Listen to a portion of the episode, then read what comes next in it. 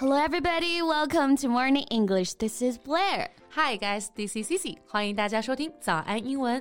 谢谢。今年的贺岁档电影都看了吗？必须的呀，那必须得安排上是不？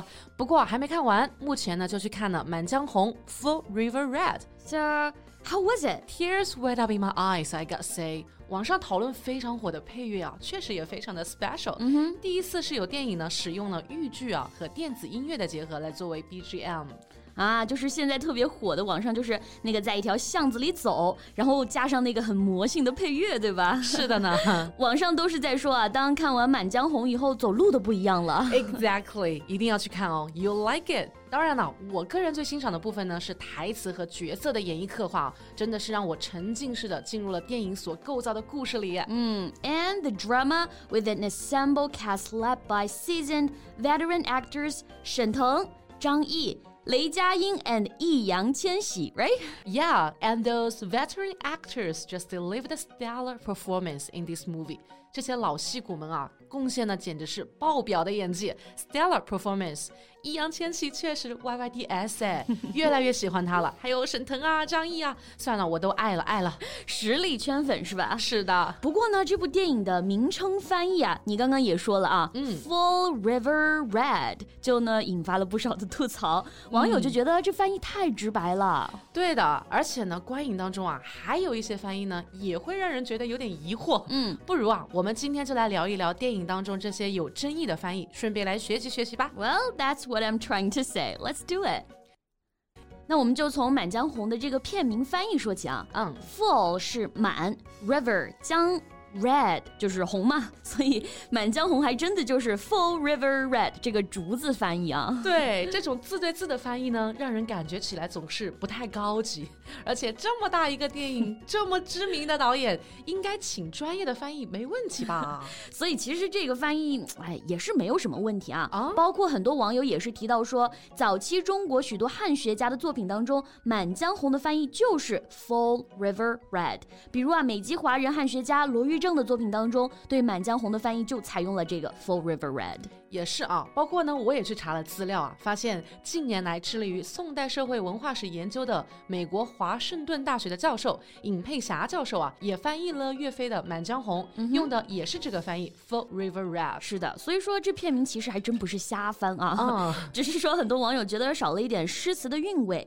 不过我觉得，嗯怎么说呢？关于中国诗词的翻译，一直以来都是百家争鸣的，各有各的韵味。是的，不用拘泥于某一种翻译吧。其实《满江红》呢也还有别的翻译，对吧？Exactly，比如说新华社某篇英文报道中的翻译就是这个：It was in Almaty that Xian composed his famous works "Liberation of the Nation," "Sacred War," and "The Red All Over the River." 也就是说啊，在阿拉木图冼星海创作的《民族解放》《神圣之战》《满江红》等著名音乐作品，那这里的《满江红》翻译就是 "Red All Over the River"。嗯，还不错啊。我呢一般喜欢看许渊冲先生的翻译啊，嗯，他呢也给《满江红》进行了翻译，The river all red，还是蛮能表达出来这个意境的。Yeah, the river all red，这也是很被认可的一个翻译。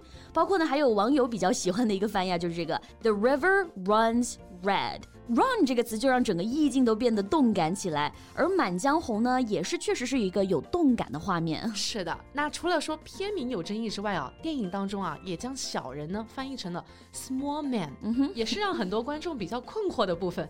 Small man，small 是小的，man 是人，那 small man 真的在一起能够表达出来我们想说的那一种心胸狭窄、卑鄙的小人吗，贝贝？Small man 看上去确实让人困惑啊，很多人急着出来挑刺澄清，觉得这么大牌的电影翻译这么 low 吗？但其实 small man 它确实有这个意思。啊哈我们来通过出现小人次数最高的《论语》啊，在国外的各个译本当中的翻译来理解会更好。比如《论语》当中呢有一句话是“君子坦荡荡，小人长戚戚”。嗯，它对应的翻译呢就有好几个版本，其中一个版本啊来自英国的汉学家亚瑟·威利。The gentleman is calm and at ease. The The small man is fretful and ill at ease。